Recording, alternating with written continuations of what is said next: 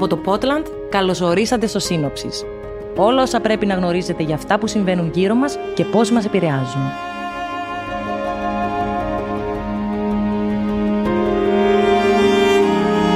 Σήμερα Πέμπτη, 1η Ιουνίου, θα μιλήσουμε για την Ευρωπαϊκή Πράσινη Συμφωνία, τις προκλήσεις και τις ευκαιρίες.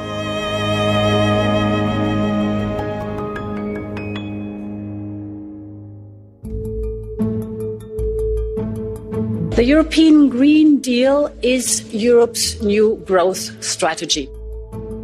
Το 2019, η Ursula von der Leyen, πρόεδρος της Ευρωπαϊκής Επιτροπής, ανακοινώνει πως η Ευρωπαϊκή Πράσινη Συμφωνία είναι η νέα στρατηγική για την ανάπτυξη. Τον Απρίλιο του 2016 υπογράφτηκε η Συμφωνία του Παρισιού, το πρώτο παγκόσμιο σχέδιο δράσης κατά της κλιματικής αλλαγής. Ο βασικός της στόχος; Η μείωση των εκπομπών αερίων του θερμοκηπίου για να περιοριστεί η παγκόσμια αύξηση της θερμοκρασίας κάτω από τους 2 βαθμούς Κελσίου σε σχέση με την προβιομηχανική εποχή. Από τότε, οι προσπάθειες εντατικοποιήθηκαν, με τις χώρες να σχεδιάζουν και να καθορίζουν τις ενέργειές τους, καθώς οι συνέπειες της κλιματικής αλλαγής άρχισαν να γίνονται όλο και πιο αισθητές. Η Ευρωπαϊκή Ένωση ως πρωτοπόρος υπόγραψε την Πράσινη Συμφωνία, ένα στρατηγικό πλαίσιο και σχέδιο δράσης με στόχο τη μετάβαση σε μια πιο βιώσιμη, πράσινη και ανταγωνιστική οικονομία. Μαζί μας, για να συζητήσουμε για την Πράσινη Συμφωνία και το τι σημαίνει για τις οικονομίες αλλά και την καθημερινότητά μας, είναι η κυρία Φίβη Κουντούρη, καθηγήτρια περιβαλλοντικών οικονομικών και παγκόσμια ηγέτης στη βιώσιμη ανάπτυξη. Στο σημερινό και πρώτο επεισόδιο θα μιλήσουμε για τις ευκαιρίες και τις προκλήσεις από την Πράσινη Συμφωνία. Κυρία Κουντούρη, σας καλωσορίζουμε στο podcast Σύνοψης. Καλώς σας βρήκα. Είμαι πολύ χαρούμενη που είμαι εδώ μαζί σας. Ας ξεκινήσουμε λέγοντάς μας λίγα πράγματα για εσάς. Είμαι καθηγήτρια στο Οικονομικό Πανεπιστήμιο Αθηνών και στο Πολυτεχνείο της Δανίας. Διευθύνω το Alliance of Excellence for Research and Innovation on Iforia, που είναι ένα κλάστερ από πέντε διαφορετικά ερευνητικά κέντρα, πέντε επιταχυντές τεχνολογίες και δουλεύει με διάφορες επιστημονικές ακαδημίες τις οποίες είμαι μέλος και παγκόσμια και ερευνητικά επιστημονικά associations, ούτως ώστε να υποστηρίξει τη μετάβαση στην πράσινη και ψηφιακή ανάπτυξη. Είμαι πρόεδρος της Ευρωπαϊκής Ακαδημίας Οικονομολόγων του Περιβάλλοντος και των Φυσικών Πόρων και πρόεδρος του Council του Παγκόσμιου των Οικονομολόγων του Περιβάλλοντος. Επίσης, εκλελεγμένο μέλος σε διάφορες ακαδημίες της Παγκόσμιας Ακαδημίας Επιστημών, της Ευρωπαϊκής, βραβευμένη από την Ακαδημία Αθηνών και επίσης μέλος της Επιτροπής του Νόμπελ Οικονομικών. Πολύ ωραία. Να περάσουμε τώρα στις προσπάθειες της Ευρωπαϊκής Ένωσης να αντιμετωπίσει την κλιματική αλλαγή. Τι είναι η Ευρωπαϊκή Πράσινη Συμφωνία και ποιοι είναι οι στόχοι της; Η Ευρωπαϊκή Ένωση προσπάθησε να μεταφράσει τους 17 στόχους του βιώσιμης ανάπτυξης, οι οποίοι υπογράφηκαν στη Νέα Υόρκη το 2015 το Σεπτέμβρη, μαζί με την Συμφωνία των Παρισίων που υπογράφηκε στο Παρίσι κάποιους μήνες μετά και πάλι το 2015 Αυτές οι δύο παγκόσμιες συμφωνίες κατ' ουσίαν είναι το manual μας για το πώς μπορούμε να περάσουμε από αυτό που είμαστε σήμερα, από το τρόπο ανάπτυξης που εφαρμόζουμε σήμερα, σε έναν τρόπο βιώσιμης ανάπτυξης, σε ένα βιώσιμο αναπτυξιακό μοντέλο. Το 2019 η Ευρωπαϊκή Ένωση ουσιαστικά προσπάθησε να μεταφράσει αυτούς τους 17 στόχους μαζί με την Συμφωνία των Παρισίων για την κλιματική αλλαγή που ουσιαστικά θέτει τους στόχους 13 Climate Action. Όλο αυτό το συνοθήλευμα προσπάθησε να το μεταφράσει σε πολιτικές που θα μπορούσαν να εφαρμοστούν στην Ευρωπαϊκή Ένωση. Να πούμε ότι η Ευρωπαϊκή Ένωση έχει μια βαθιά παλιά προϊστορία σε αυτό το πράγμα, πάρα πολλά τα directives, πάρα πολλοί κανονισμοί και νόμοι της Ευρωπαϊκής Ένωσης συμπεριλάβαναν ήδη από το 1990, 2000 και μετά πιο έντονα θέματα που είχαν να κάνουν με το περιβάλλον. Η Ευρωπαϊκή Πράσινη Συμφωνία όμως είναι το leadership example της Ευρωπαϊκής Ένωσης σε αυτό το στόχο προς τη βιώσιμη ανάπτυξη. Μπορείτε να μας πείτε τι σημαίνει βιώσιμη ανάπτυξη; Σημαίνει ότι διαχειρίζομαι την οικονομία, την κοινωνία και το περιβάλλον με τρόπο που να ικανοποιώ τις ανάγκες της κοινωνίας σήμερα ούτως ώστε να μπορούν να υποστηρίξει η κοινωνία την ευημερία της χωρίς να υπονομεύω τον μέλλον των επόμενων γενναίων. Η Ευρωπαϊκή Πράσινη Συμφωνία έχει τέσσερις βασικούς άξονες. Ο πρώτος βασικός άξονας και νομίζω και ο πιο γνωστός είναι ότι θέλουμε μέχρι το 2050 κλιματική ουδετερότητα. Τι εννοούμε με τον όρο κλιματική ουδετερότητα; Τι θέλουμε να καταφέρουμε μέχρι το 2050? Αυτό σημαίνει ότι μέχρι το 2050 ουσιαστικά θα έχω μηδενικές εκπομπές αερίων του θερμοκηπίου και κάποιες που θα παραμείνουν θετικές θα τις εξισορροπήσω με την προσπάθεια μου να κάνω πιο υγιή τα οικοσυστήματα ούτε ώστε να μπορούν να τις απορροφήσουν αυτές τις εκπομπές και άρα κατά μέσο όρο να έχω μηδενικές εκπομπές. Ο δεύτερος βασικός άξονας της Ευρωπαϊκής Πράσινης Συμφωνίας είναι να μειωθεί η μόλυνση για τον καλό των ανθρώπων, αλλά και για το καλό των οικοσυστημάτων μέσα στα οποία ζουν οι άνθρωποι. Ο τρίτος είναι η ηγεσία των ευρωπαϊκών επιχειρήσεων στην πράσινη καινοτομία. Και εδώ πέρα πρέπει να πούμε ότι η Ευρώπη είναι πίσω από την Αμερική και είναι και πίσω όσον αφορά την καινοτομία σε σχέση με τους μεγάλους γίγαντες της καινοτομίας στην Ασία, την Κίνα και την Ινδία. Τέταρτος βασικός στόχος, αυτό που λέμε να μην αφήσουμε κανένα πίσω, κοινωνική συνοχή, δηλαδή να δώσουμε τη δύναμη, τις δεξιότητες και τη γνώση σε όλους τους stakeholders να μπορέσουν να γίνουν μέλος σε αυτή τη μετάβαση, να μην νιώθουν ότι δεν μπορούν να συμβαδίσουν με την υπόλοιπη κοινωνία σε αυτήν την πράσινη και ψηφιακή μετάβαση και άρα να την υποστηρίξουν. Μπορείτε να μας πείτε επιγραμματικά ποιους τομείς καλύπτουν οι πολιτικές της Πράσινης Συμφωνίας και πώς εφαρμόζονται; Όσον αφορά τώρα τις επιμέρους πολιτικές της Ευρωπαϊκής Πράσινης Συμφωνίας, αυτό αφορά οπωσδήποτε στο climate action, δηλαδή στην κινητοποίηση για την αντιμετώπιση της κλιματικής αλλαγής, καθαρή ενέργεια, προστασία της βιοπικιλότητας και αηφόρος διαχείριση των συστημάτων τροφίμων μαζί με αυτό που λέμε farm to fork, δηλαδή σωστή παραγωγή τροφίμων και κατανάλωσή της με τρόπο που υποστηρίζει την υγεία των καταναλωτών. Μετά έχουμε μαζί με την καθαρή ενέργεια την πολιτική που αφορά καινούργια κτίρια καθώς επίσης και κτίρια που τα ανακαινίζουμε.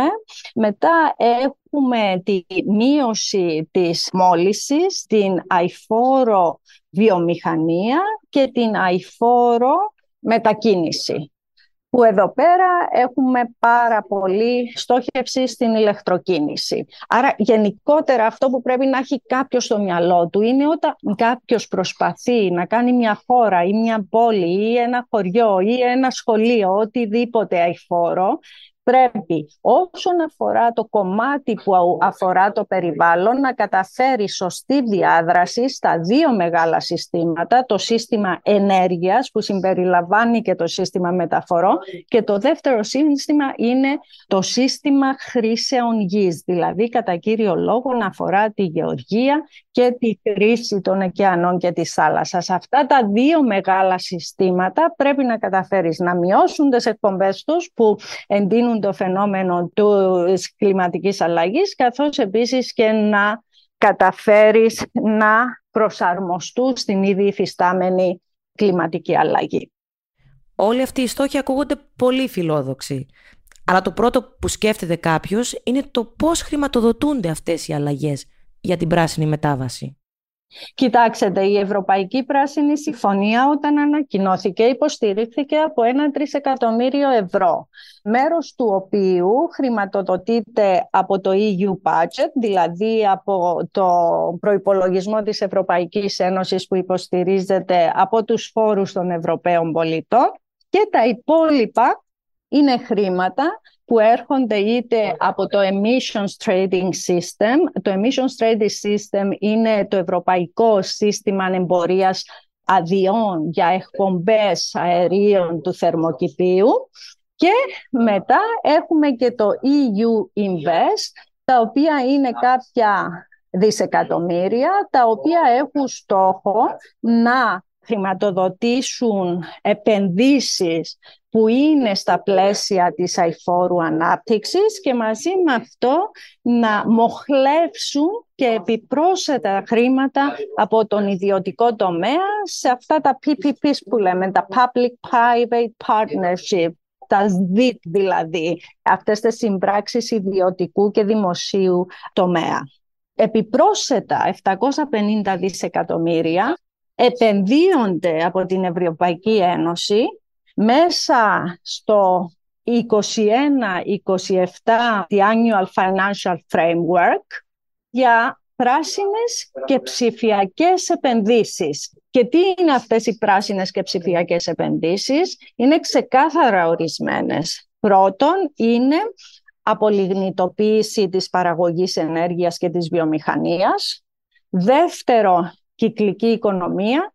Τρίτον, προστασία της βιοπικιλότητας. Τέταρτο, e-mobility, ηλεκτροκίνηση.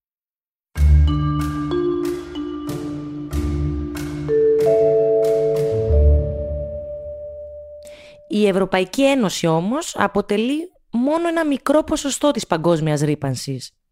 Τι ισχύει για τις υπόλοιπες χώρες και ειδικά για τους μεγάλους ρηπαντές όπως η Κίνα, οι Ηνωμένες Πολιτείες Αμερικής, η Ινδία.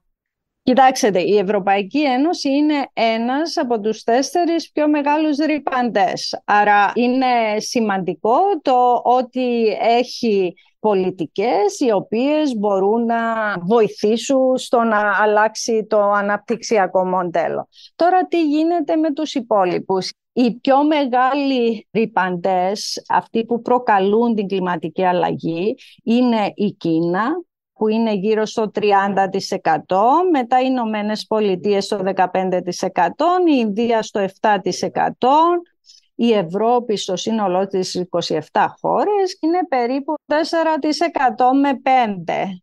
Και μετά βέβαια είναι χώρες όπως η Ρωσία, η Ιαπωνία και ούτω καθεξής. Τώρα, είναι σημαντικό να ξέρουμε ότι η Ευρώπη έχει ανακοινώσει κλιματική ουδετερότητα μέχρι το 2050. Κάποιες χώρες εντός της Ευρώπης έχουν ανακοινώσει κλιματική ουδετερότητα πριν το 2050. Παραδείγματος χάρη η Φιλανδία το 2030.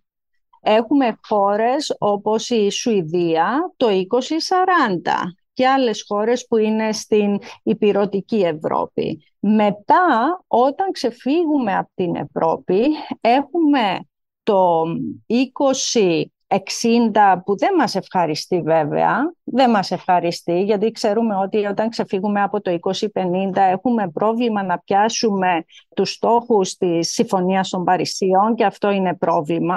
Αλλά από εκεί και πέρα το 2060 έχει ανακοινωθεί από μέρους της Κίνας και το 2070 έχει ανακοινωθεί από μέρους της Ινδίας. Επίσης η Ρωσία έχει πει 2060. Άρα βλέπουμε, όπως δεν το έχουμε δει ποτέ πριν, σχεδόν τον παγκόσμιο χάρτη να κατακλείζεται από ανακοινώσεις το πότε θα πιάσουμε την κλιματική ουδετερότητα και διάφορες χώρες ανακοινώνουν διαφορετικά deadlines με το πιο μακροπρόθεσμο το 2070 της Ινδίας. Πώς η Ευρωπαϊκή Ένωση κατάφερε πρώτη να βάλει στόχους; Και όπως μας αναφέρατε να ορίσει και τις πολιτικές με τις οποίες θα κινηθεί.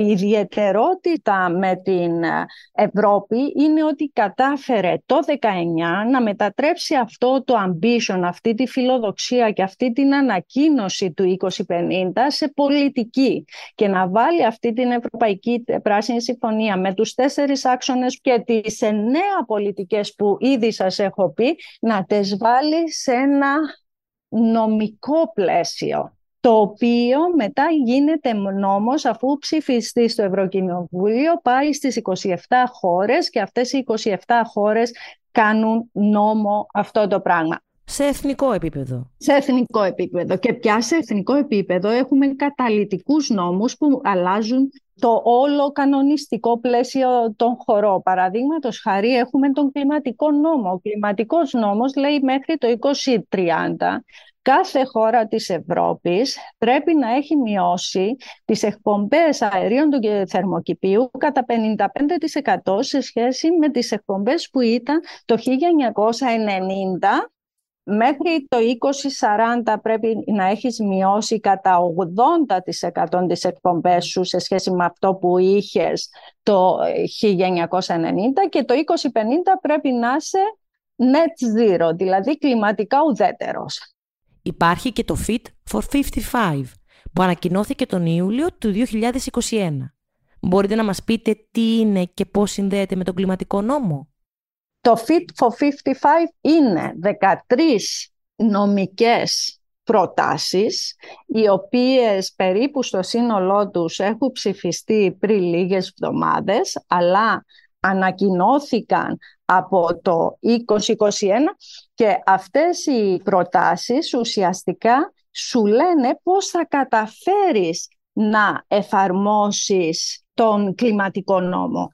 Άρα ο στόχος μας όταν ασχολούμαστε με την κλιματική αλλαγή είναι να απολιγνητοποιήσουμε, να σταματήσουμε να χρησιμοποιούμε ορυκτά καύσιμα όσον αφορά την παραγωγή μας και την κατανάλωσή μας, όποιες ενέργειες αφορούν την παραγωγή και την κατανάλωση και μετά να αναγεννηθούν τα οικοσυστήματα, είτε αυτά είναι χερσαία, είτε είναι θαλάσσια, ωκεάνια οικοσυστήματα, ούτως ώστε να ξαναλειτουργήσουν ως σωστοί και αποτελεσματικοί και εύρωστοι αποθηκευτήρες άνθρακα. Άρα αυτό που λέμε decarbonize the energy system and recarbonize our ecosystems. Μάλιστα. Μέχρι να φτάσουμε τους στόχους του 2050, ξέρουμε αν έχει υπάρξει πρόοδος και πώς είναι αυτή η αναχώρα; Ξέρουμε πολύ καλά τι κάνει κάθε χώρα και η πρόοδος είναι απαγοητευτική. Υπάρχει ένα site που λέγεται Climate Action Tracker που ουσιαστικά είναι μια πρωτοβουλία των ερευνητών επιστημόνων που ασχολούνται με τα οικονομικά της βιώσιμης ανάπτυξης και καταγράφει κάθε χώρα πόσο κοντά είναι στο να εξυπηρετήσει το στόχο της κλιματικής αλλαγής. Και αν πάμε στο European Union, το overall rating που έχουμε είναι insufficient. Δηλαδή δεν έχουμε, ακόμα και με την Ευρωπαϊκή Πράσινη Συμφωνία, δεν έχουμε καταφέρει να είμαστε σε ένα μονοπάτι μείωσης των εκπομπών των αερίων του φαινομένου του θερμοκηπίου που να υποστηρίζουν το στόχο της Συμφωνίας του Παρισίου ότι πρέπει η αύξηση της μέσης θερμοκρασίας του πλανήτη να μην περάσει τους δύο βαθμούς Κερσίου. Και αυτό αφορά και τις πολιτικές μας, δηλαδή εδώ πέρα τι κάνουμε; Προσωμιώνουμε ένα σενάριο ανάπτυξης το οποίο εφαρμόζει καταφέρνει να εφαρμόσει όλες τις πολιτικές που αφορούν την Ευρωπαϊκή Πράσινη Συμφωνία. Προσωμιώνοντας το αυτό και υπολογίζοντας τι σημαίνει αυτό το σενάριο για τις εκπομπές και πώς αυτό μεταφράζεται σε αλλαγή της θερμοκρασίας, βλέπουμε ξεκάθαρα ότι είναι σχεδόν επαρκή τα μέτρα της Ευρωπαϊκής Πράσινης Συμφωνίας αν εφαρμοστούν, αλλά είναι σχεδόν επαρκή. Δεν είναι απολύτως επαρκή.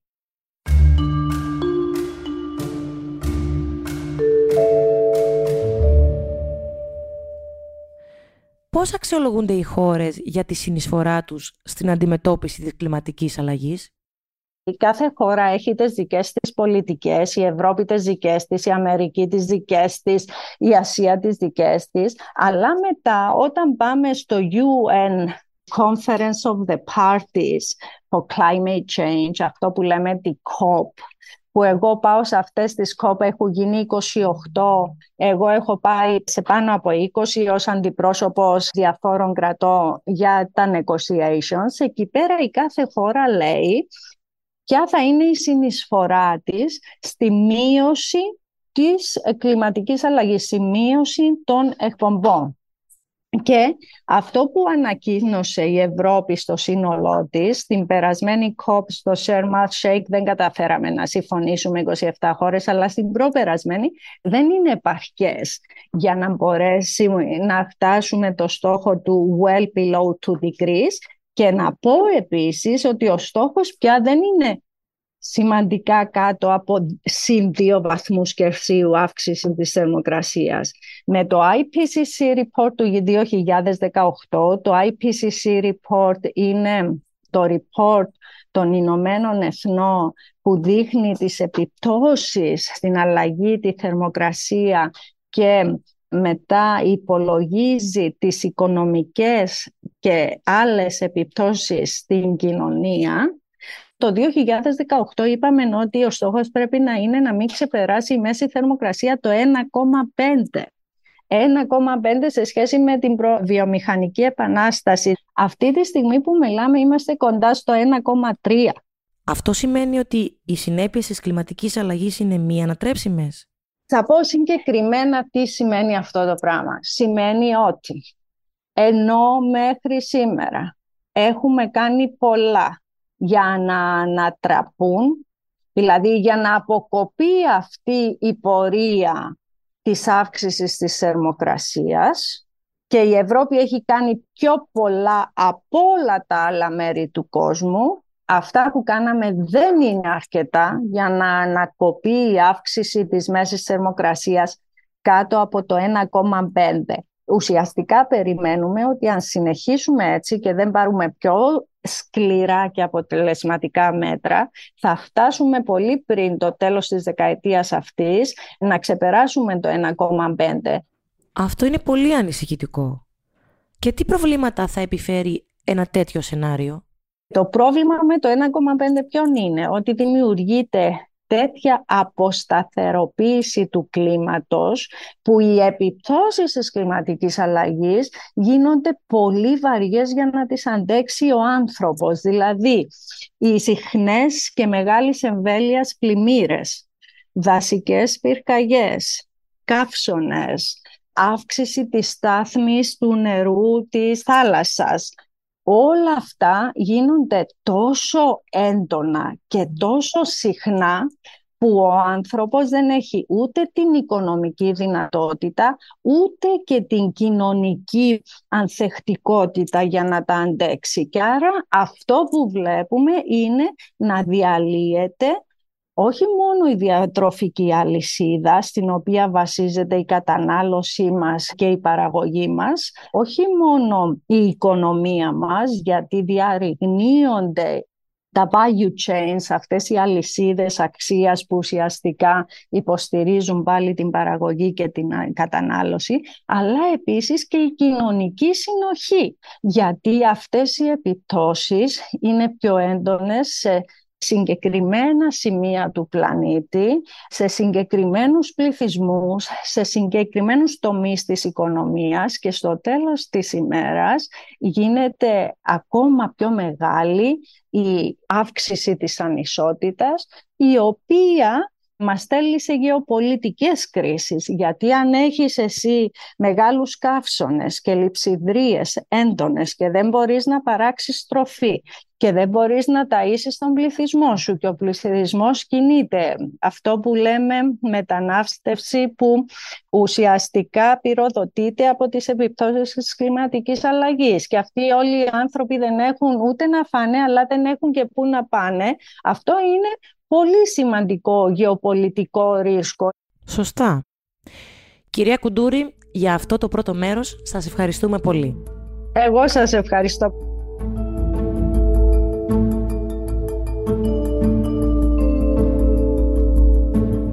Μακροπρόθεσμα, μόνο μια βιώσιμη οικονομία μπορεί να είναι μια ισχυρή οικονομία. Μόνο μια βιώσιμη οικονομία έχει τους πόρους για να επενδύσει σε ένα πιο υγιές και δίκαιο αύριο. Αυτά ήταν τα λόγια της Ursula von der Leyen στο συνέδριο του Ευρωπαϊκού Κοινοβουλίου Beyond Growth. Στο επόμενο και δεύτερο επεισόδιο θα συνεχίσουμε τη συζήτησή μας με την κυρία Φίβη Κουντούρη και θα επικεντρωθούμε στο πώς η Πράσινη Συμφωνία εφαρμόζεται στην ενέργεια.